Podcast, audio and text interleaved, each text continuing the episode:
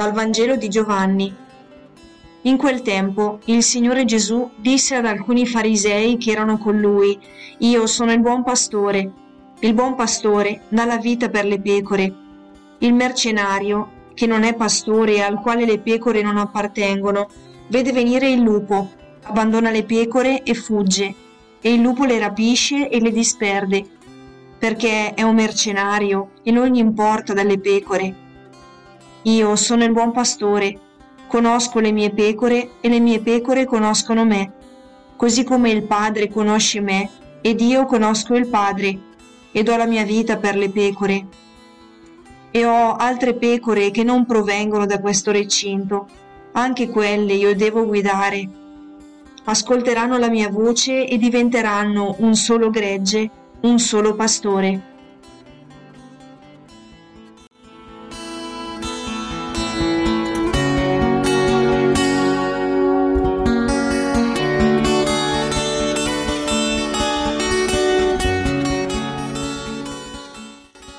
Che bello quando incontro nella vita qualcuno che mi regala un esempio di vita concreto, riesce a conoscermi con facilità e senza giudicarmi. Quando questo accade, nasce un senso di appartenenza, una familiarità. Mi ritrovo a cercare un confronto con questa persona quasi fosse una guida sicura. Mi piace pensare che in queste situazioni Gesù voglia farmi pregustare un assaggio del rapporto che Lui desidera instaurare con me e con i fratelli. Questo Vangelo mi ricorda quanto spesso fatichiamo a riconoscere in Dio la nostra guida e come preferiamo sentirci autosufficienti.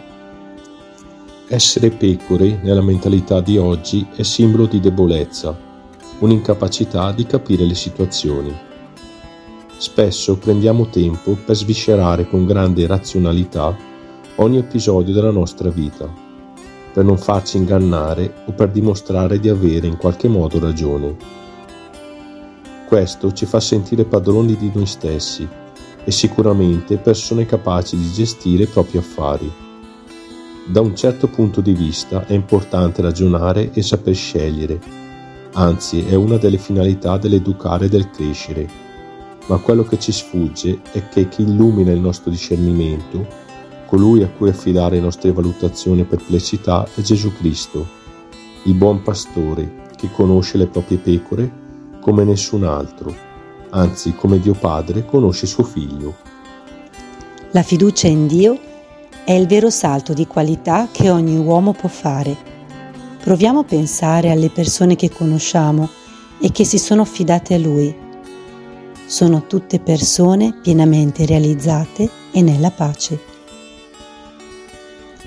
Vieni Spirito discernimento, guidami al sì incondizionato di Maria.